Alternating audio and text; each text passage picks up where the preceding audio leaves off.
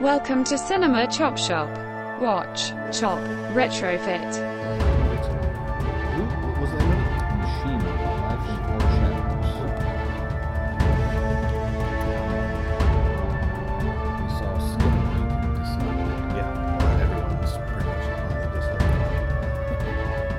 Welcome to Cinema Chop Shop. This is a movie podcast and pop culture adjacent podcast, and uh, we're back. It's been a while since we've recorded, but uh, we're back, and we were compelled to because we all kind of saw the same movie at the same time, and said we should talk more about this because the people need to know. So. Yes. I am your host, Brewboss Sean, and I'm glad to be joined by a veritable sausage fest in this movie podcast in which we're going to be discussing a marital breakup. So this is going to be a, a heavily skewed male perspective, I guess. Uh, I'm joined by Joey Pool. Joey. Hello. Or should I say Infinity Pool? Infinity Pool. I still have not seen the film though, so I'm not sure if I'm signing off on that uh, nickname yet or not. But All right. And also, we're glad to have back to the show Todd. Thanks for having me. Glad to be here. um, who saw this first and and because I know I saw Joey's uh, tweet about it and that's what compelled me to do it but who saw it first Todd saw it initially, initially, and then uh, I had slotted it on my Letterboxd yearly challenge uh, in a category. I forget exactly which category. It was that director, uh, Zalowski. I, I actually picked h- him uh, for one of the categories because I wanted to watch something else by him, and also I wanted to uh, force you to watch it. And Todd uh, almost broke up our friendship because I watched it without him. Apparently, I didn't pick up on the fact that he wanted to, me to save that one to watch with him. Yeah. Uh, but I watched it without him, and he got really angry. So I Well- guess we're reconciling now. well that's good that's good uh, speaking of uh, breakups and reconciling we're talking about 1981's film Possession uh, directed by Andre Zalowski uh, are we in agreement that Zalowski's probably it That we can roll with that.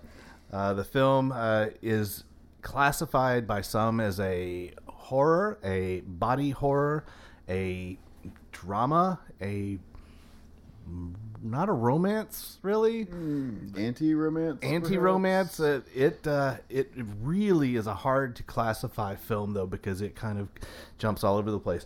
Uh, Joey, I believe you said that you would like to recap for the listeners who have not seen this, and by all means, uh, spoil it all you want to because it's an old movie, and if you haven't seen it yet, uh, and you want to, uh, it's on Shudder, by the way. Uh, it's saw it. streaming on Shudder, and it's a it's a great stream. So. Stop and watch it if you don't want to be spoiled. But Joey, go for it. Give us the recap. So, Possession follows the disintegration of a marriage between an international spy played by Sam Neill. His name is Mark, and his wife Anna. Uh, and it uh, spirals out of control from there. He begins to suspect that she's cheating on him. She is. Uh, but as he hires someone to follow her, turns out that she's into a lot more than we initially suspected. It descends into supernatural body horror and uh, ends on kind of like an omen esque note almost. Um, so there's the, uh, I think, the thumbnail synopsis. Oh yeah, there there are a lot more layers to pull back, which we will get into some of those details as we move move along. But uh, I think that pretty much hits it. Uh, we're talking Cold War era, uh, East. Uh, I'm sorry, West Berlin. We're right on the wall uh, as kind of our set piece. Uh, all of the apartments just happen to be right there at the uh, at the at the center.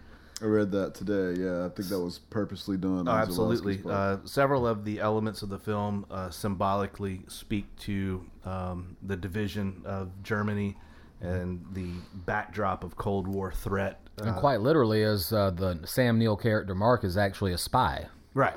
um, as we see in one scene, who's trying to retire to save his family. I want to talk about that aspect of it later too, because that's one uh, as, on my rewatch today. That's another aspect of the film that remains remains a little bit obtuse for me. Is exactly what sort of international intrigues going on, and the man with the pink socks and all that. I'm getting ahead of ourselves, obviously, but Yeah, but I, I I think it speaks to the the bigger picture of the film, and that is there's so much ambiguity on the detail side of things mm. where you just kind of have to go along for the ride and accept these things as what they are so you can kind of keep up with what's going on. The plot itself is all over the map. The things that happen in this one film are, are, are ridiculous in terms of you know Sam Neill, yes, coming back from being a spy. He comes home. Uh, his wife, by the way, played by Isabelle Adjani. Uh, she was in uh, Nosferatu, the vampire. Uh, in the 70s. She was also in Ishtar. Sorry, but she was.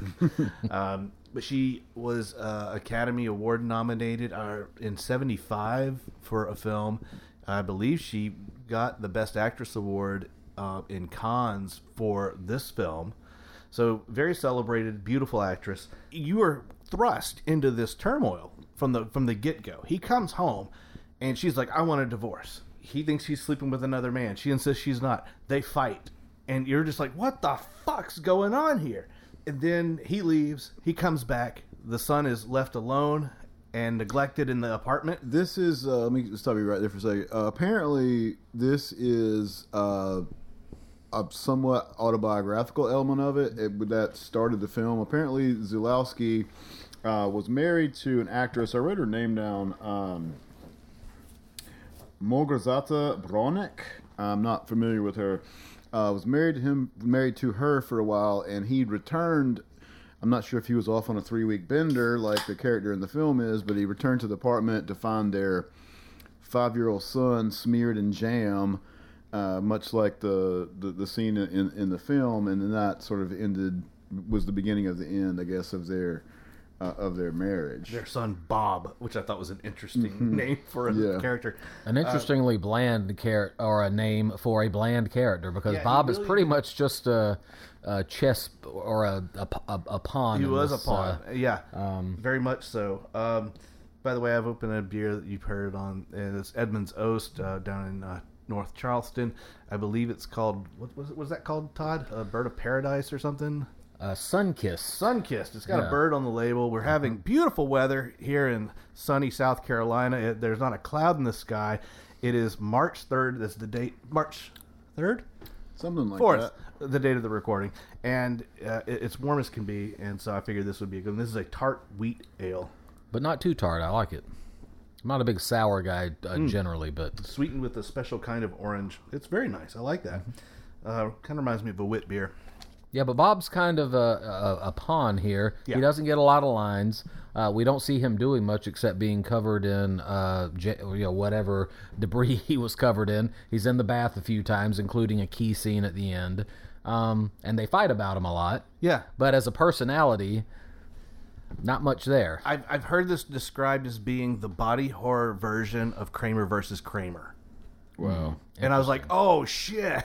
That's actually pretty good. I think that this movie, it- we can talk about like, and one thing, I, oh, another thing I want to talk about is what's actually happening with the supernatural element of it, because mm-hmm. I think I picked up on that a little bit better this on a second viewing. But I think that this film is like meant to be a depiction of what it feels like on the inside of a very intense disintegrating relationship and it uses all of that body horror and supernatural stuff to kind of like evoke the emotions being felt inside of there mm-hmm. which is why i think what actually happens with the supernatural element is a little bit perhaps purposely obtuse so just to make sure we're all on the same page, this is my interpretation of what's happening. He fi- uh, Mark finds he sends a private investigator to follow her. The private investigator goes to her apartment that she apparently has a side apartment of her own, and he encounters inside of there some sort of creature, which I guess was best described as like a Tentacle beast. tentacled practical effects beast. Well, I think uh, I, in, in a docu- uh, documentary I watched part of, um, apparently Zalowski did try to pitch this movie to Paramount as a movie in which a woman fucks an octopus. so, Good job. an octopus was that description from Zalowski. It should be noted, apparently. though, also that the uh, the special effects artist who created the tentacle beast is the same special effects artist who created the headpiece for uh, Alien. Oh, I can see that. Yeah. makes so sense. and then from she she kills she ends up killing the private investigator his lover, who's the boss, the private investigator boss, who Mark originally had contacted, goes looking for him. She kills him too. She ends up killing her other lover, Heinrich, who we can talk about, I hope, a lot later. Oh, yeah. Uh, so what I think is happening here is that she's using these men to construct and create out of whatever demonic squid octopus monster we have. She's using all of these men to create this doppelganger of Mark that becomes her ideal lover at the very end. And it seems as if she's using their bodies to do that because there's those scenes where their bodies are sort of incorporated into some sort of thing. But what she really needs to do this is their souls.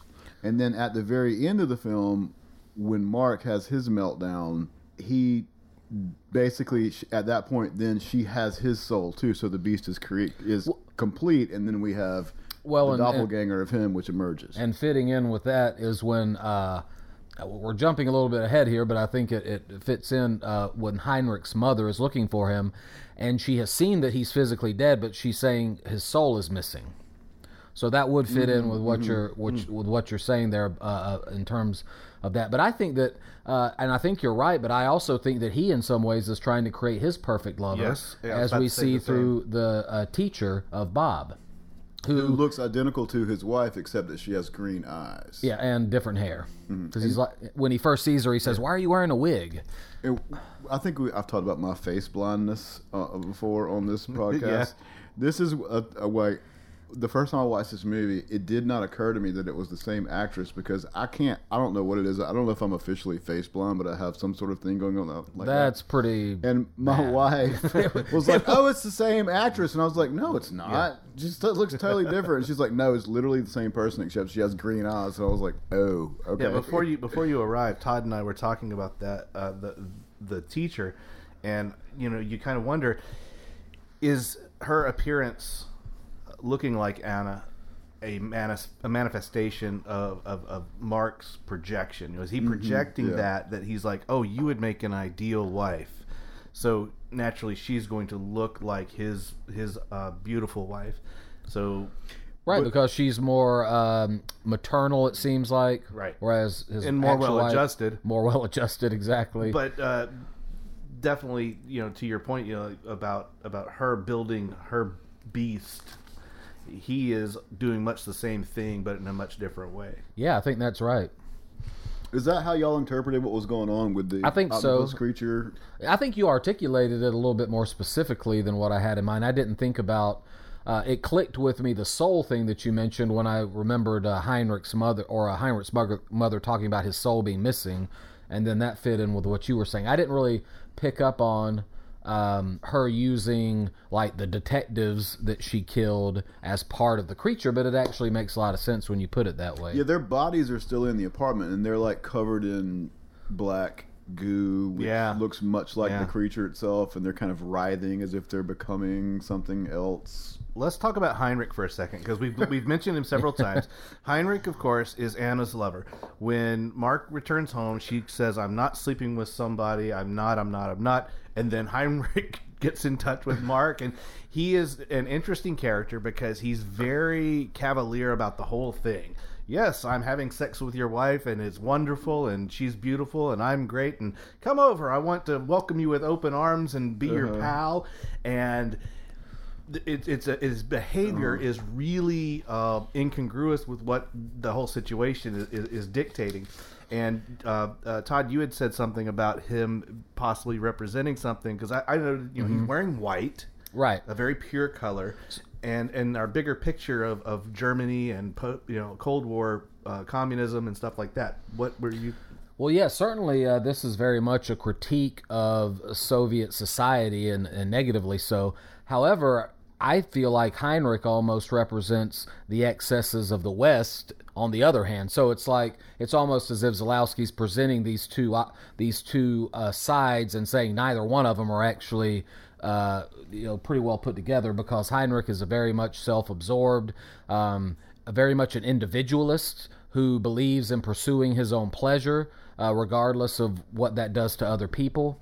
Um, and it was kind of interesting. Some of the quotes I wrote down several of Heinrich's quotes. One of the first ones that we see, he doesn't speak, but at the beginning of the movie, before Mark has actually met him, he picks picks up a postcard that evidently he had sent to uh, Anna, that Heinrich had sent to Anna, and it read, "I've seen half of God's face here; the other half is you." And so that evokes first off some of the dualities that we see in the movie with the doppelgangers, with the East versus West, um, communism versus uh, you know democracy, I guess. And then later on, when Heinrich shows up drunk to um, the uh, Mark's and Anna's apartment to try and find Anna because she's abandoned him too now, uh, he says uh, to Mark, "It's stiff and blocked men like you that lead them to the concentration camp, and who are the crusaders of every blind principle, so-called ideology humanity invents to strangle me." But he uh,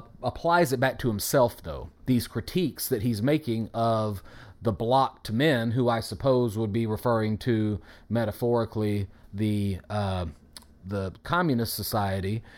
He's saying it it it uh, um, you know strangles me, Okay. and I think there's definitely and, and Heinrich is definitely almost a buffoon in a lot of ways. Um, a comedic. I mean, I, I almost saw him as comedic relief at times. Um, and so I wonder what the two of you thought of that, though. I thought some of those quotes were interesting, though, because I did feel like that as much as Zalowski was critiquing um, communism, that with Heinrich, he was certainly saying, well, now, wait a minute, though, this excess from the West is also problematic. honestly, I hadn't thought about.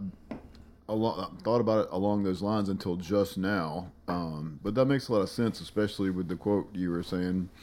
Um, I think also I think that thing when he said, "I've seen half the face of God, and you're the other half," kind of plays into this idea of like creating something. Well, Heinrich what has this doing. idea, philosophy of like creating some sort of um, spiritual or perfection. They talk about the sexual stuff. And again, it's almost comedic in the way that they do it. But he talks about, you know, creating this sort of perfect um, sort of sexual union with Anna, um, as he sees it. Um, Well, she's getting uses something from Heinrich that she can't get from Right. Mark. but he talks versa. about it in these very spiritualized terms, um, but also very indi- in- individualistic. Like the individual essentially is God, or something along those lines, I guess. I don't know. Maybe maybe that was me reading a little too much into it. I don't know. But Well, that's, and that's the great thing about this movie is that you can read so much into it, however you want to, and I don't know if anything's necessarily wrong because it's such a bizarre movie anyway. It's rich enough to support a lot of different readings. Yeah, and I I think that was intentional um, to to let you kind of go wild thinking about some of these these different ideas.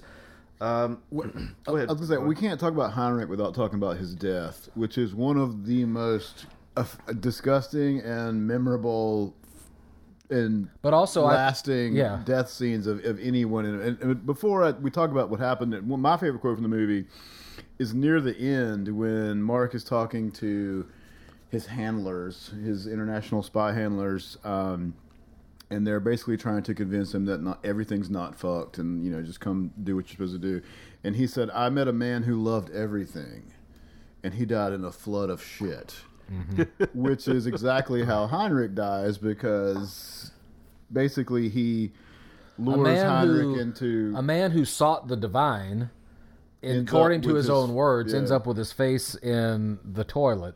yeah, Um, So Mark, fa- yeah. to, for the to the viewers at home who haven't seen the film, watch it before you listen to this. But Mark basically lures him into a public bathroom, bashes him over the head with a toilet seat, and then he, or it's not the seat. It's the, what do they call the top yeah, part? the the lid, the lid, I guess. and yeah. then he uh, the the tank lid, The tank lid, and yeah. then he sh- somehow shoots him up with drugs somehow to make it look like a like he's No, uh, Heinrich He's- had because remember Heinrich uh, experimented with I guess hallucinogens Everything. or something like that. So he had a packet of that on him already, uh, and just kind of you know dumped it on him. Kind of like the old um, uh, Dave Chappelle joke where he said you know the cops would sprinkle crack on people uh, to frame them for Right. you know for that's exactly what it looked That's like. That's what exactly what he but did. But basically drowns him in in a in a bagged up toilet full of human shit. So it's and it, it is as disgusting as it sounds like on, on film.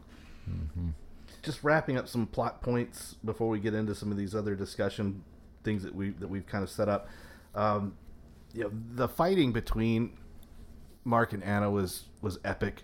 Uh, the electric knife scene, Oh God, yeah. just doing each other self do, doing self harm, mm-hmm. speaks to just how fucked up their breakup was, and just it kind of speaks to a bigger picture of like when you go through these breakups, you do really weird, dumb shit because you're just distraught. And It hurts yourself as much as the other person. Right, exactly. So you have things like that that pop up. Um, Actually, it was more disturbing. So in that scene, I guess if we describe it more specifically, they're arguing, and then Anna takes the electric knife because she's cutting some meat and puts it against her own neck. right. Uh, and then after she, they patch her up, uh, she walks back into the room and just almost nonchalantly, Mark is cutting his uh, Yeah. arm, but he's doing it in a way he's not screaming out in pain or anything. He's just sort of, you know, doing it. Yeah, that And was so- that was a bizarre, a Yeah. bizarre scene to watch. Some things that we kind of glossed over about the uh, uh, uh, Anna luring these men into her apartment. Uh, you know, Heinrich saw the beast, but did, did was not killed. That's why he went to the bar and he was getting drunk and he told Mark to come get him or whatever. After he kills Heinrich, then he sets the apartment on fire. Uh, Mark does, and, and so basically destroying this den of madness or whatever. Well, actually, you say lure them too, and I think Joe mentioned that too. She didn't really lure uh, lure the uh, detectives Sure. there, though. Right, right. They came and found snooping, her. So that, yeah, that kind of complicates things a little bit. Um, But she was, but she did. You know, Heinrich kind of came looking for her. Heinrich did for sure. yeah. Yeah. Then, then it gets. This is when it gets really strange, because as I was saying to you, uh, Todd, before before Joey got here, you know, Mark starts out kind of sane and kind of with it, and he's like, this is- Seemingly. seemingly at least, but he's, he's like, this is a screwed up situation. This is a bad marriage. This is going to shit. We need to get out of it. He sees the teacher, who who obviously is, is a stable person, and, and he, he likes her. Of course, there's Margie, uh, Marge, or whatever her name is, with the with the cast on her foot. That was a weird character, and I'm Weird not character. entirely yeah, sure and what she was always her. thrusting herself at Mark, and he had the wherewithal to say, you know, no, no, no. It's Anna's best friend, right? Right. That was yeah, yeah. He's, he's like, you can watch Bob, but but don't don't come on to me. I'm not I'm not into you. interesting. Though, though we never really see Anna No, and, right? uh, Margie uh, interact, but they're supposed to be best friends. So, so Except when she kills her. True. Well, okay, so that's Probably what, not that's what I was going to yeah. say. So after he comes, after he blows up the apartment, he goes back to his place, and Margie's like coming out of the the apartment, and she's on the verge of death, and he carries her back to his place. Basically, so he can cover up her murder, though. Right. For, for, so so for he's covering wife. up for his his his his estranged wife. Right. And they have sex with the dead body pretty much within you know spitting distance and that's when i that's when you have this turn where it's like okay he's lost he's lost it now he is now in this crazy spiral with her Well, I, this is something I picked up on rewatching it again today. The first time I watched this movie, I loved it, but I thought that one critique I may have had of it, what it it was kind of like the you know crazy ex-wife story. Like you know everybody thinks their ex-girlfriend's crazy. If all your ex-girlfriends are crazy, maybe it's you. Right. You know what I mean? Um, but this time I realized that you know Mark is not happy, sane, well-adjusted. Mark's just as fucked up as Anna. Uh, he's very controlling. He's very possessive.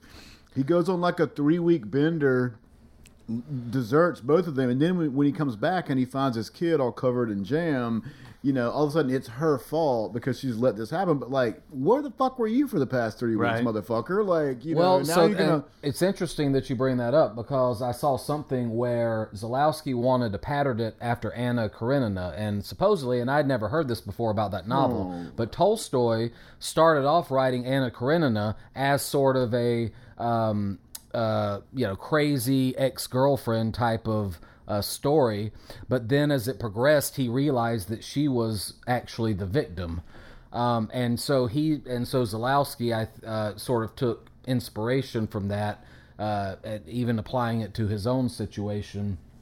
And um, you know, yes, and you you could certainly interpret it as, oh my, you know, my wife's just a crazy lunatic, but you know, she's a victim in a lot of ways too of uh, his coldness, his rigidity. Yeah. Uh-huh. Um, And she keeps telling him that she wants out of the relationship, and he won't. Like, And he refuses to- refuses to acknowledge that Yeah. until it get you know it reaches a tipping point. right. I think that's what the first time when I was watching the movie the first time, I was thinking possession meant like she's being possessed by whatever Mm-hmm. creature it is that you know, and certainly that's an element of it. But they're both possessed. she, yeah, and the the But well, she is his possession. yeah, and yeah, but he's driven crazy by his inability He to won't let it possess go. Yeah, her. yeah. yeah. That was one Right. Of, that was one of my discussion Well- points, and I agree with you. It's like this double meeting was well crafted because clearly there's a possession in the horror movie sense of the word going on, but from a uh, uh, human dynamic point of view, Mm-hmm. yeah, he's he can't let go. And when it comes to their meltdowns, uh, Zulowski really just let the actors fucking go for it. Oh yeah, Uh, the uh, Sam has a couple of Sam Neill has a couple of scenes like this, but the one that steals the whole movie is Is in the subway. yeah, tunnel. and I forget her name. What's her name? The actress's name? I can't. uh, Johnny. Uh, yeah, she Isabel. the the Isabella Johnny. The, there's a scene where she basically just has a nervous breakdown in the subway. She has a and- miscarriage. She has a miscarriage, Yeah. Yeah. and it is harrowing. Yeah. to Oh, yeah. watch. She like The actress said it took her over two years to get over making that film. Really? She said it really fucked her up. Um, Sam Neill retrospectively said that uh, he's fortunate to have taken that role on when he was as young as he was Mm-hmm. because he does not think he could throw himself into a role like that ever again. Hmm. He- It took so much out of him. that. to, what I to go to the mental place to make scenes like that look believable, like the one Joey's uh, referring to uh, in the tunnel, um, where she has the miscarriage. I mean, she just goes and, and I mean, I don't even know how to. de- I don't even know how to describe it. You just have to have to see it for yourself. But it's- Um, it's the kind of mental place that- you'd have to go to. I mean, I, you'd have to be in a fucked up mental state to be able to make that believable and pull that off. But it's the kind of thing that like a lot of times doesn't come off well. They, as a general rule, all just nail it, and I think that Zulowski just really let the actors go for it, and that should be commended for that because there's There's no way to write that into a script. What she did, what she did, was not something you could articulate in a script. So yeah, he had to give her a lot of uh, freedom. I'm sure he Yeah. gave her some instructions, but very much an actor's movie in that sense. So Mark decides to dispose of Marge's body, and then that's when he sees Anna having sex with the almost fully formed tentacle beast, Right. and that is, uh, I was I was uh, sh- not sh- I guess shocked really just how graphic it was. Yeah. Um, this was tentacle porn before it was you know hot with all the kids in Japan. You know, this was this was uh, definitely a, a trendsetter. There's in the way that they film it, it's not explicit. You It's don't not. see you don't see penetration, but because of the angle of the shot and Oh, the, yeah. uh, the- and the way of the movement, it it, it doesn't And her really cries job of ecstasy. implying penetration. You know what I mean? Like, Absolutely. yeah.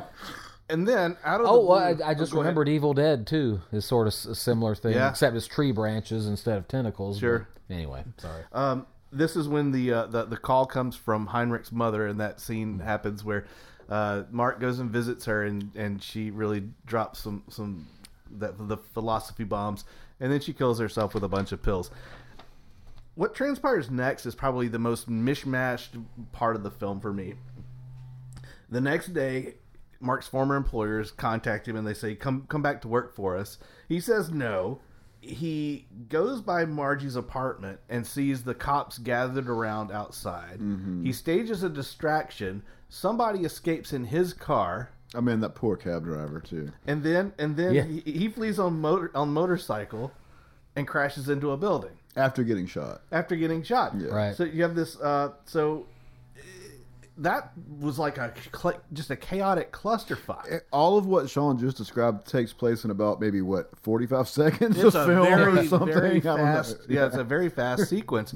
Uh, but then that gives us the opportunity for um, Anna's pursuing Mark.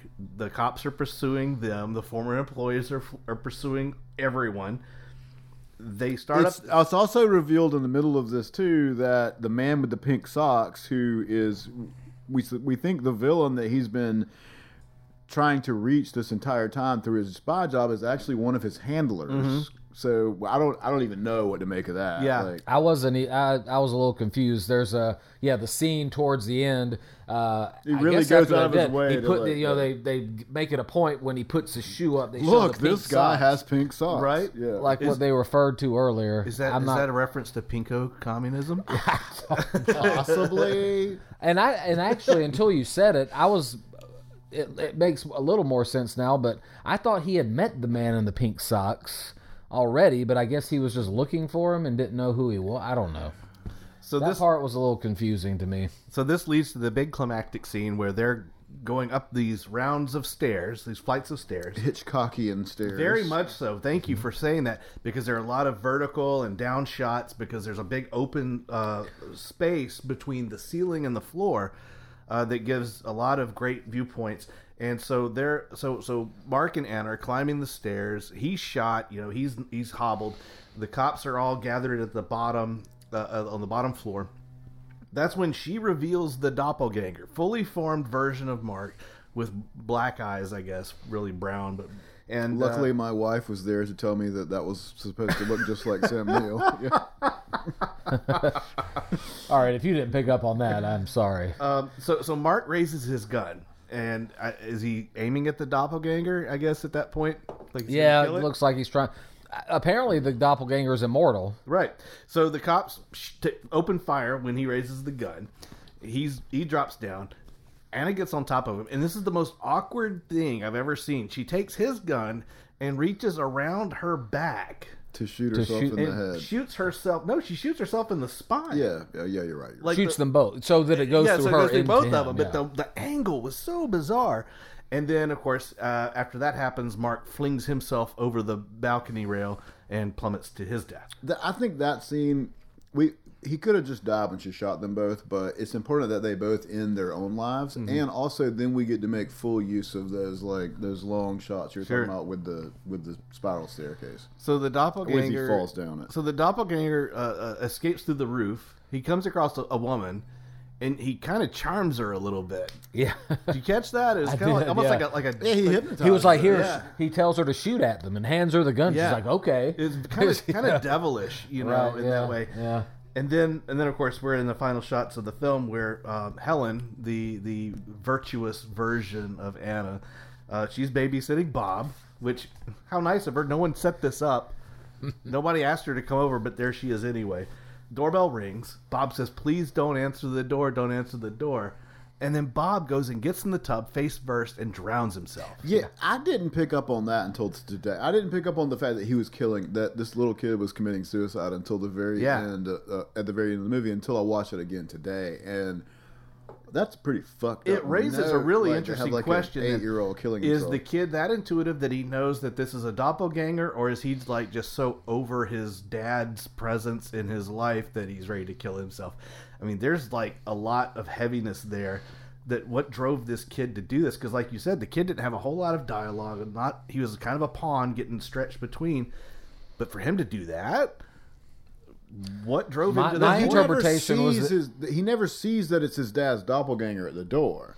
I think he just sen- senses he, it. he senses it when she says the door. He says, "No, please don't open Mm-hmm. it. Don't open it." Um, and she says, "No, I have to, silly." And she goes.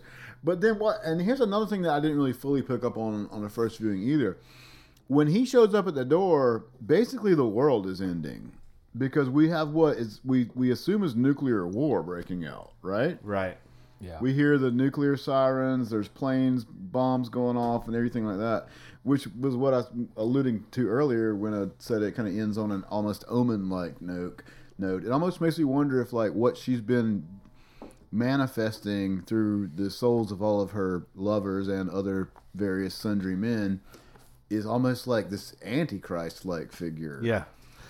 Well, and that's the thing is like uh, the film ends with his silhouette at the door, this you know glass door that you you know obscures everything, groping at it as if he's trying to get in. and Helen staring with these shining eyes. And interestingly, Sam Neill did play Damien in The Omen 3, which is a terrible movie, but he, you know, should be pointed out that Nice. Well, I did not know that. I'm, Yeah. I'm going to drink to that factoid and fill my beer up. So that's so that's that's that's the action of the movie. It's crazy. It is a basket case of a movie in terms of what actually happens scene for scene. It's it's it's wild. I think it's good a good time for us to take a break. We're gonna do a little intermission and uh, go pee in the yard. And uh, when we come back, we're going to talk about some of these more thematic points of the film and uh, our interpretations. So uh, give us a minute. We'll be right back.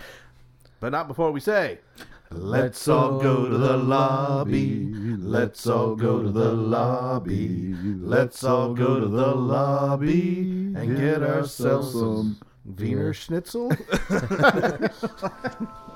I've completed my job. That's why we want to rehire you. It's out of the question. And what would be the reason for your refusal? Family. Maybe all couples go through this. You have someone. Yes, Do you sleep with him? yes. How long is it gonna last? I don't know. When I'm away from you, I think of you as an animal or a woman possessed, and then I see you again, and all this disappears. You know, love isn't something you can just switch from channel to channel. Who is he? Uh, is it there?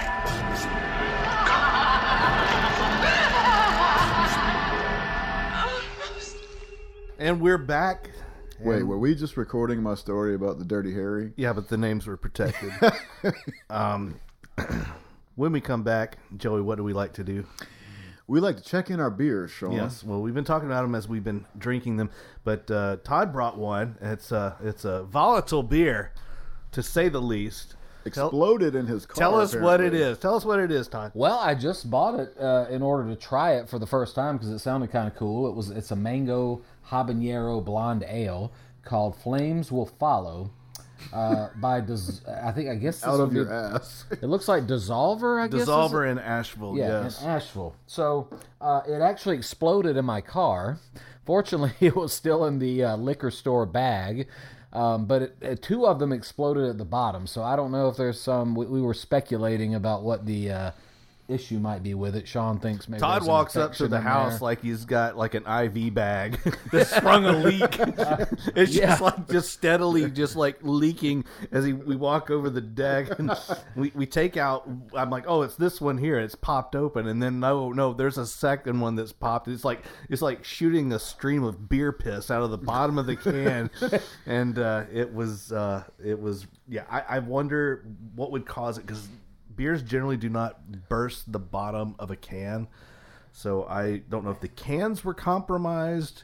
You were theorizing that there's some sort of infection in the beer. What? the beer doesn't taste that bad. To The beer me. doesn't taste bad to me at all. what think do, it's- it's would you actually be able to pretty taste it if it were infected? Mm-hmm. Absolutely, you can identify various qualities of an infected beer. Like if it tastes like Band Aids, it's one thing. If it tastes like buttered popcorn, it's another thing. Um, And it wasn't hot enough today. We were talking about the nice weather earlier. Yeah. It was, uh, you know, not hot enough for it to explode in Yeah. the car after half an hour. So um, that was kind of odd. I think it's a combination of things. I think those cans may have had like a dent in them, and then you combine that with the pressure of the carbonation, and possibly, possibly a little bit of the heat, and it was just a perfect storm for this guy to go crazy. I heard an explosion in my car, and I was like, "Oh my god, did I did I blow a tire? What happened?" Unfortunately for your car, alcohol. flames did not follow. So Yeah, fortunately, most of it I left it in the bag that it was given to me, and so fortunately, most everything uh, leaked into that. Uh, ac- actually, it's a fairly tasty beer. I like kind of spicy things, and it you know has a you know It's pretty good. nice, nice but not overwhelming. Uh, yeah, I was expecting a lot more heat, and I think that there's a nice, nice balance of it. yeah, Um, all right, so let's talk about some of the thematic things about uh, this this great film that we watched that still bends my mind every time I think about it. Well, certainly we have the uh, East versus West communism. I mean, right from the beginning of the film, we see we're we're on uh, the right around the Berlin Wall. You can even see the barbed wire around the living space that they live in. That's actually where it was, in fact, filmed. And apparently, uh, there's a scene where you can see. Um, soldiers on the other side of the wall looking over with binoculars and that was actually actual Real- soldiers real soldiers. real soldiers looking over checking out what they were doing with their film. Um, you can also see in certain scenes the architecture change depending on where they are. So in one in, in certain scenes you see the Western architecture, for example, uh, towards the beginning of the film when Sam Neill is um, talking to his handlers um, and walking away from that building, and it's kind of a Western style architecture building. I'm not savvy enough in architecture to tell you exactly what Right. type, but then we also have later in the film when Anna is in her apartment and the dra- very drab grays of, uh, I guess, what was supposed to represent the uh, Soviet uh, communist living conditions of the time.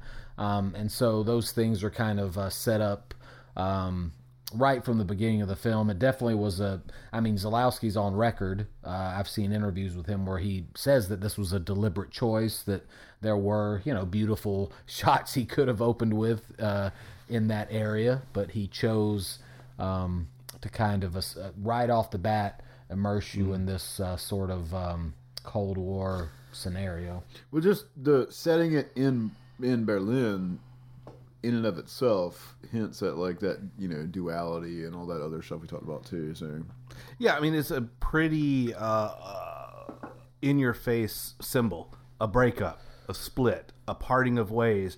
I mean that's very much what that whole thing was about, the East Germany, West Germany.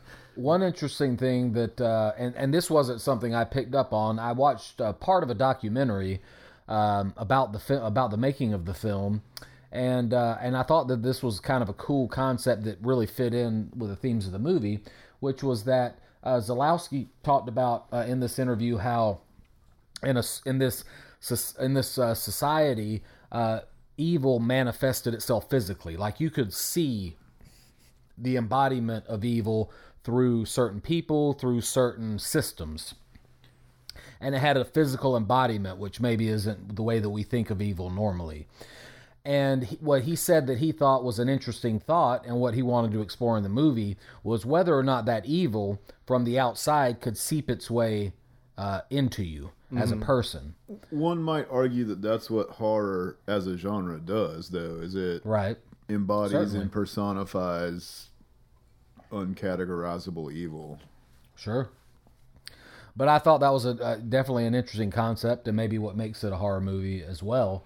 Um, this idea of if you're surrounded by evil, if there's any way that you can avoid having that become uh, part of yourself, and then that and then that makes to me that made a lot of sense in terms of thinking about the different doppelgangers and things like that that we see in the movie.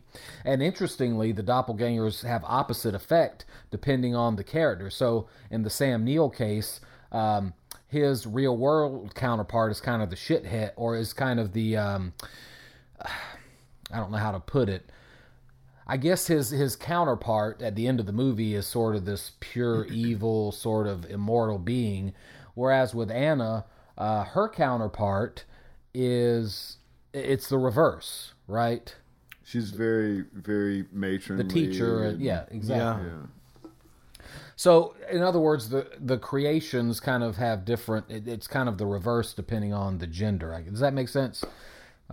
Absolutely not. What the fuck are you talking about? Um, yeah.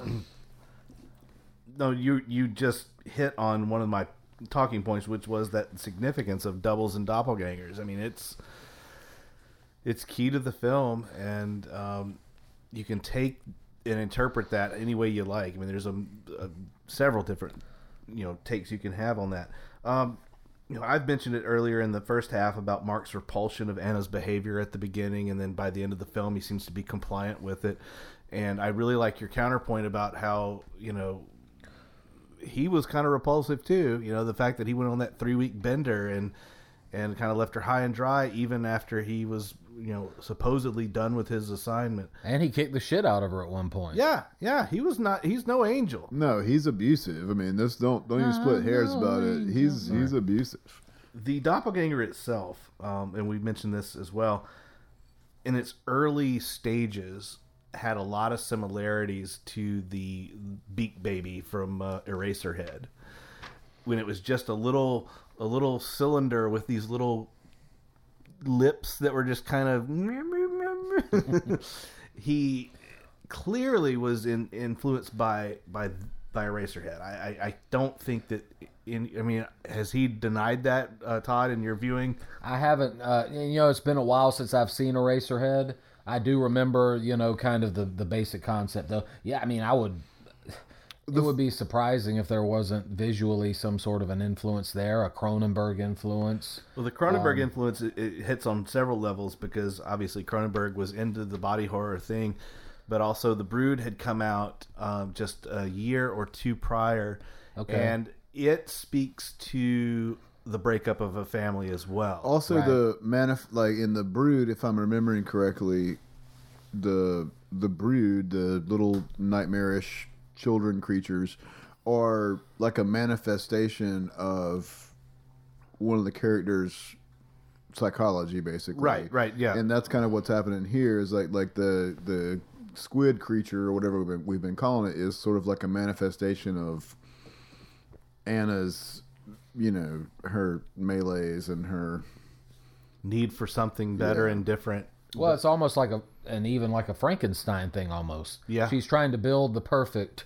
partner, the mm-hmm. ideal partner. Yeah, and it looks like her husband, but behaves differently. Right.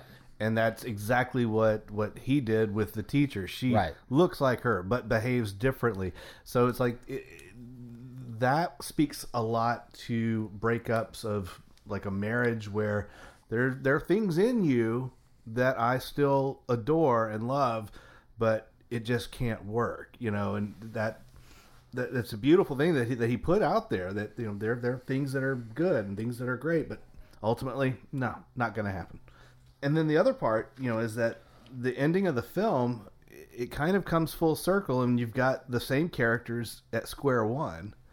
And you know, what is the director trying to say in that point? Are we is he speaking in terms of of Cold War and and war itself? Are we just bound to repeat our same mistakes over and over again, or is that more just simpler and more about people? Are we just bound to, to fuck up the same way we fucked up before? Yeah. Well, I think again, it's it could be interpreted multiple ways, and that comes from Zulawski himself, essentially, because the genesis of this was him, as we've already discussed, exploring his own uh, fucked up relationship. Uh, but then, you know, he also talks about um, the uh, what we what I mentioned earlier, the idea of being surrounded by this evil and can it infiltrate you and become a part of you as well. And so, I, I mean, I think that there there's both of those things uh, or both of those elements there. Todd, I know you had some some things that you wanted to talk about. Uh, one thing I did Sure. want to say real quick before that, though, is that um, the American version of the film was trimmed down to 81 minutes on its release, and they say that it kind of like sidestepped a lot of the uh, relationship issues, so it was almost a straight up body horror type movie, and I can't possibly understand what that movie was like. Right. It had to have made no sense. I know. I it had to be that- just impossible to follow. Yeah, I I'd be interested to see that version just to you know Yeah. see if they were able to make narrative or make it make narrative sense in any way. Um, it would have to almost be just strictly a thriller or something like that. I guess. I don't know. I can't imagine that working. But uh, you know, some of what I wanted to talk about builds off of uh, some of uh, what we discussed in the first uh, part of the show with Heinrich, uh, because Heinrich does a lot of philosophizing. Let's face it, and he talks about God a lot. And there were a couple of I already mentioned a couple of things right from the beginning. You know about um, you know him telling Anna that um, if I've seen half of God's face here, the other half is you, and that kind of thing. There was another interesting snatch of dialogue between him and Mark uh, at one point, and I think this, I believe this was the scene where he showed up at the apartment drunk. Um, but Heinrich says uh, to Mark, There is nothing to fear but God, whatever that means to you. And Mark says, For me, God is a disease. And then Heinrich replies, That's why through disease we can reach God. And I'm curious, do you guys. I, I remember thinking about that too, and I, what I I took it to mean just that disease is a route to death, and then that's how we meet God. I don't know. I thought maybe it was a little bit more of a sort of a dig at God. I don't know. Or the concept of God, maybe. In some way. Yeah, I kind of took it that way too because it seemed like, uh, especially in the way Sam Neill delivered the line, he sounded kind of dismissive about the whole notion of of being reverent towards a god. Right. And then I guess Heinrich is saying it's our diseased natures that brings us back to God or something like that, I guess. But the the, the concept, or, or Heinrich, though, continuously bringing up God and that philosophizing, uh, I, I did find interesting um, as sort of baked into this concept of East versus West, because, of course, you know, in a communist society, it's, you know, and you know, I, I guess atheist for the most part, or they at least tried to suppress religion. Uh, and then in the you know West, it's more you know pro religion or, or an individual relationship with God, which goes back into I think the individualism with Heinrich. Um, but it's also a very self-absorbed kind of individualism, right? I mean, Heinrich's not like a great guy, is he? I mean, what, I what think do you he's a better I- I- guy than Mark. I mean, Yeah. but it's also here's the thing that gets lost too. Heinrich is married to someone else who's never shown on screen. He's Right. married, so he's having an affair with Anna. Right. Yeah, he's got And a has kid. a kid. I think, Yeah. yeah. but he's, I don't know. I think he's a better person than Mark is because he's not as destructive. But I think though he's almost. I also would be willing to bet that for, it, in, for Anna, he's better in bed than Mark. Too. no, well, that's and they emphasize Mark's got a stick rammed right up his ass. Let's face it. But here's the thing, though, Heinrich. th- This is why I said earlier that Heinrich was in some ways like, I mean, not like a bust laugh out loud sort of comedic character, but like sort of a satirical character in some Yeah. ways, because he talks about God and all these philosophical ways, but he's also like very individualistic. He's uh, bragging about his sexual prowess. Um, you know, he, he he pulls off. I thought the fight between uh, Mark and Heinrich was hilarious because Heinrich pulls out these like I don't know what they were jiu-jitsu. I mean, he pulls out some kind of crazy moves uh, like Yep. you know that you would expect. I don't know that you would expect to see from someone who meditates a lot or something. um, I don't know, but uh, it was kind of a funny uh, uh, sort of scene to me at least. Um, and so that's why I thought you know as much as Zulawski certainly is critiquing uh, communism, uh, I don't know that if, if Heinrich is kind of the Western version of that, he's certainly not necessarily presented as all that great either, right? Mm-hmm. So it seems I don't know. It seems like he, Heinrich is almost like, okay, let me make clear that I'm not saying that the alternative is all necessarily that great either. Everyone's flawed. Right, right, Very much so. right. I'm just I don't know. I uh, I think I had a different take on Heinrich perhaps than than, than y'all did. I don't know. Okay. I, just, I really like that character. Um, I like the character. Yeah. He is sort of. I mean, I I, he, I get the idea that he's presented as as sort of like comic relief, but um, I don't know. He's the anti Mark, and she needs both of those things and more to make her I ideal. thi- that's that's not out of line with what I think about them too. They both have their flaws, and they're both you know. In, in in some ways, she's trying. That's part of what the creature becomes, right? Is you know some of the qualities she likes about Mark is blended in there. Some of the Heinrich qualities are in there, and then maybe some of the other males as well, Yeah. as you mentioned. She's trying to create her perfect, you know, Frankenstein. And then, Type there, and then there's poor little Bob. Yeah, Yeah, and the fate of their relationship is somehow tied to the fate of the of the world too, because as we talked about earlier, and this is something I didn't really pick up on eh, the first time I watched it either, but like as their relationship disintegrates, the world literally is ending at the end of the movie. Yeah. Which again, I think goes back to that whole thing I was talking about the very beginning of the episode, where um, he this film kind of depicts what it feels like on the inside of a decaying, very intense, decaying relationship, and it feels as if the entire world is ending when it comes to an end. So that's, I guess, manifested in what we assume is nuclear war happening at the yeah. very end. Do we know what sparked the actual? I mean, was there a reason given, or did it just kind of start as Um, what, you know, I'm the- assuming it has something to do with whatever uh, Mark's international spy mission vis-a-vis the Right. guy with the They don't give a socks con- is. We don't know. they don't give a exactly what it concrete is. reason. Yeah. So it is I, okay. My my, my uh, reason I asked that question was: Is it just cl- uh, just a clear, pure metaphorical move, or is there is it?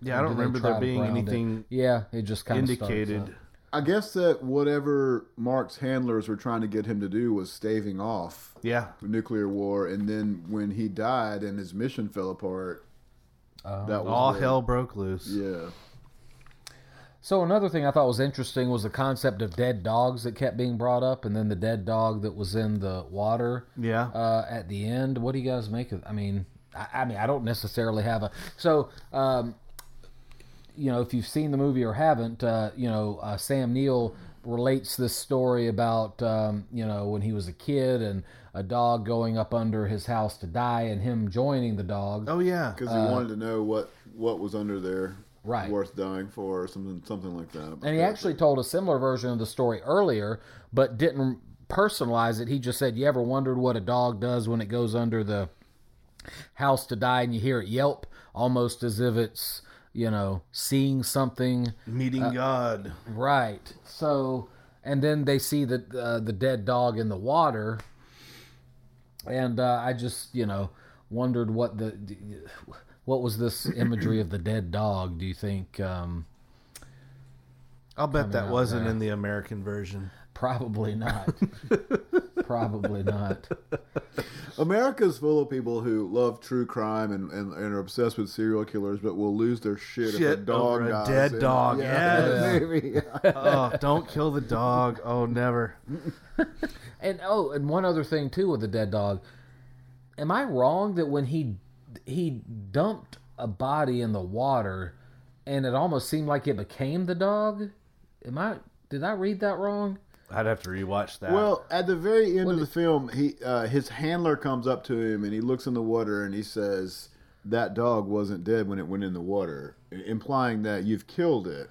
Right. and he and uh, Mark says something to the effect of "There's much worse than a dead dog" back at the apartment where he's done what he's done, mm-hmm. and the handler basically says, "We can take care of all that. Just come back to work for us." Right. and that's when he rebukes him one last time before we find out that he is the man with the pink socks. Right. Hmm. Yeah. Anyway, the dead dog imagery though just kept popping up, particularly towards the end, and so I just, I mean, I, I think the metaphor in general is obvious. You know, comparing it to humanity, um, the yelp, the yelp of, uh, uh, you know, seeing something at the very end that terrifies you or something like that. But the the dog, dead dog in the water though, was the one where I was like, mm, I'm not sure what to make of that. I think I think Joey's explanation is probably as close as I can get. I think it like I mean I think it points to the complexity and the richness of this movie that uh, we've talked about it for almost an hour now and we ever I mean I don't think that there are many conclusions that we've reached Yeah. perhaps but um it just remains apparent that this is a fucking great film. And like I was saying in, in my Letterboxd review, if it weren't for the fact that horror doesn't typically have the same mainstream cachet as you know costume dramas and biopics and those kind of things, this thing would have. If not swept the Oscars that year, at least have gotten serious buzz, uh, Oscar buzz. And you said that she, uh, Isabelle Adjani, won the in 1975, Cons- oh, in 75, she was Oscar nominated. But she won like a. She the- won in, in Cannes. Yeah, she won Best Okay. Actress for this. but did not get nominated. This wasn't nominated for anything Not, yeah, Right. in the believe so. Oscars. Yeah, Yeah. I mean, And the fact that as this- good as any. Well, the could fact that this movie has not been even available, you Mm. couldn't rent it on streaming. You couldn't find it streaming. Um, I don't even think it was on YouTube. Sometimes when things are like out of or in, in the public domain, you can find them on YouTube. You couldn't find it there. It's basically just Um, become a cult classic. And most of the time, when you encounter a movie that's a cult classic, okay, it's a decent movie, it's fun. There's elements that you know make it culty, but they're not very often just stellar films like this one is. Yeah, this one's That's- a this one's a thinker. I mean it. it stuck with me days and days and days after watching it. I kept replaying stuff in my head and and just asking myself questions about the director's intent and the the the bigger meaning or double meaning or deeper meanings. You know, that's uh, for me. That's the earmark of a good movie, and I, mm-hmm. this one's definitely got that going for it. Have we seen much else that Zulawski's done? I mean, Todd, you watched I The watched, Devil, is that what yeah. it's called? So he doesn't have much that's actually similar to Possession. A lot of his movies aren't even available. Uh, I found uh, a version of an earlier film than Possession called The Devils from the 70s, and you could definitely see his fingerprints all over it in terms of like the uh, symbol symbolic violence and uh, that kind of stuff. It was set, uh, I believe, in I want to say in the 17th century, Okay. Poland. Um, I didn't care for it quite as much. I didn't quite, and maybe maybe there was something about Polish history that I, if I had known that, would have made the film make more sense. I just couldn't quite make enough sense of it uh, in the same way that War Possession. I felt like I could make enough sense of it to enjoy it. Okay. Um, but uh, you know, that's that's the only other one uh, that that I've seen by him. Um, Have you seen any? Mm-mm, no, his work is uh, unknown to me. I, this was this is a standalone. yeah. That just sort of adds to the mystique of this of this movie. Right. Oh, one other thing I did want to mention: Sister Chance and Sister Faith. Do you- Oh yeah, yeah. Get Yeah. into that. So uh, uh, Anna brings this concept up a couple times, and uh, particularly uh, after she has the infamous miscarriage scene that we referenced earlier, where she goes bonkers in the um, in the tunnel and uh, has a miscarriage. Uh, after that happens, uh, I wrote down the quote. Um, she says, "Sister Faith, she miscarried Sister Faith, and what was left was Sister Chance." So that was interesting. So obviously, that's not actually super heavy handed. Faith and chance are pitted against one another as one of these dualities, um, which maybe we haven't talked much about. Do you see that uh, as a major role in the film, faith versus chance? Um, and this is also goes back to the East versus West thing again because of the, you know, the the uh, communist societies supposedly being more anti uh, religion and I would assume anti faith. Um, but then also, if you're giving up faith, then you're uh, making yourself, you're putting yourself at the mercy of chance, I guess. Okay. Um, I don't know. I mean, I thought that was an interesting miscarried sister faith, and what was left was sister chance. So I guess what whoever's and do we even know who's whose uh, child she's pregnant with? Do we assume it's Heinrich? Right. I mean, that's a lot of uh, stuff that's open to Yeah. uh, interpretation. I don't think it was said. Yeah. What I do know is that that particular uh, shot they shot at 5 a.m. in the subway tunnel.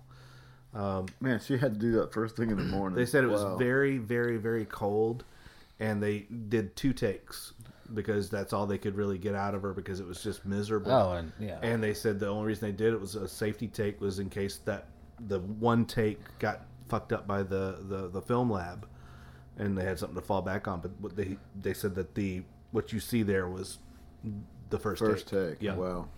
And I guess the only way I could interpret it was if Sister Faith is, if she had actually given birth to the child, um, it would have been like, you know, the faith that you have in a new life and what it could potentially become. Okay. Versus uh, losing that life, and now you, as having lost, or she, as having lost that life, is now left with nothing but chance in her life. She, in other words, she doesn't have the hope of the new life to.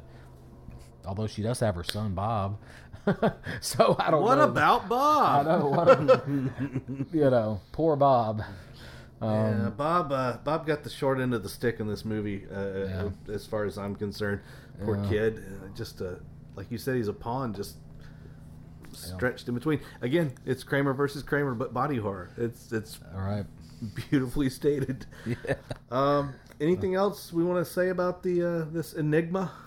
Do we uh, want to talk about the pink socks? Do you, either of y'all have anything? I commented. I, I think it might be just a. I, I was making a joke about pinko communism, but Yeah. I really don't know. Uh, it's just an odd choice. I mean, the fact the fact though that the pink socks were put right in front of the camera at the end made me think is that it had some. I don't know. It almost makes me wonder. It, so we think that what he's been doing is working behind the scenes to try to stave off what happens at the end of the movie, which is we assume nuclear war. But then it turns out that his handlers is the one of his handlers is the man with the pink socks. So it wonders if it makes me almost wonder if Mark has been like a pawn in this game that he doesn't understand, and what they've actually been trying to bring about is mm-hmm. this. As Dylan's saying, only a pawn in their game. Yeah, I mean, there's so many things going on, though. Uh, We've yeah, got yeah, yeah. imagery about relationships, about East versus West. the whole war in international general. intrigue stuff. I think it's probably best not to try to read too much into that because it's very, They very definitely obtuse and probably purposefully so. right, and he didn't try to develop that a lot. Yeah. Oh man! So uh, I say we stick a fork in it. Uh, this has been a fun discussion about a really, really cool movie. If you've not seen it, please check it out. It's on Shudder, and Shudder is a great streaming service. If you're into horror movies, it's what five dollars a month. Come on, Something like that. come on! I can't believe someone hasn't tried to remake, reboot this thing. Yeah, this It this is a grand this is a it. grand movie. It's so good. So do check out Possession. Uh, we're gonna wrap up today. Let's uh, thank our guests, uh, Joey Pool, Infinity Pool. Thank you Uh, for being Infinity here. Infinity Pool. Again, I will. Uh, I'll try to watch the movie before I see you guys again, and I'll see if I check if I sign off on that that that nickname or not. Do you got anything to plug? Uh, not currently. Oh, got some things. Got some irons in the fire. Maybe next time. Todd, thank you so much for coming back to the show. Yeah. Oh, absolutely. Thank you. Anything always anything you'd like to plug for us? Uh, no, no plugs at the moment. Um, I was actually trying to, you know, before the show, I was trying to think of some movies to recommend, but I, you know, haven't really necessarily seen any great ones other than, uh, you know, Infinity Pool as we discussed. Big fan of that. Although apparently it's polarizing. A buddy of mine whose uh, taste usually aligns with mine texted me and said, "God, I just saw Infinity Pool. It sucked." Wow. And- all right, and then I sent him the uh, emoji of uh, Lumbergh from Office Space saying, "You know, I'm going to have to disagree with you there." we had a little debate about it, but anyway, It's a that's a fun movie. Um, I want to wish uh, Chelsea well. She's out on assignment, as they say in the media world. Unable to join us today, but hopefully she'll be back for our next recording. For me, the uh, the plug would be uh, check out Cocaine Bear. Oh, Ooh. oh, I might watch that. It's- tonight. I, I was planning to see that this week during spring break. so- Cocaine Bear is silly. It's fun. Uh, the cast is great. The music is by Mark Mothersbaugh of uh, Devo. Oh, I love him. Uh, it's a- also, uh, a big collaborator with uh, Wes Anderson. He is a it's a great synth score and all the music all the song choices he made were fantastic. This is a and when I saw Mothersbaugh I said, "Oh, okay." And then I saw the executive producers were uh, uh, Lord and Miller, the guys who did Lego Movie, which Mothersbaugh did the music for that. So I was like, "Okay, now it's starting to come together." But Elizabeth Banks is the director. This movie cost them 30 million to Really, produce. Elizabeth Banks. I didn't. Yeah, I did not Uh-huh. know that. Part. She went out Okay. on a limb, and I applaud her for it. Uh, Thirty million dollars to make it got twenty three million domestically on its first weekend. Wow. Paramount looks like no, I'm sorry, is it Paramount or Universal? Universal look like geniuses because this movie is going to make it back and then some. Meanwhile, as I predicted, Travisito uh, in our 20 top 22 of 22, I said there would be a major flop this year and it would be Marvel related. Ant Man had the largest week to week plummet from week one to week two of any Marvel movie ever made. 70% drop. And is it a flop? In their books, yeah, it's a flop because they probably spend just as much money to promote as they do to make a film. This is their disaster. Thank you, everybody, for joining us. Thank you for watch- watching.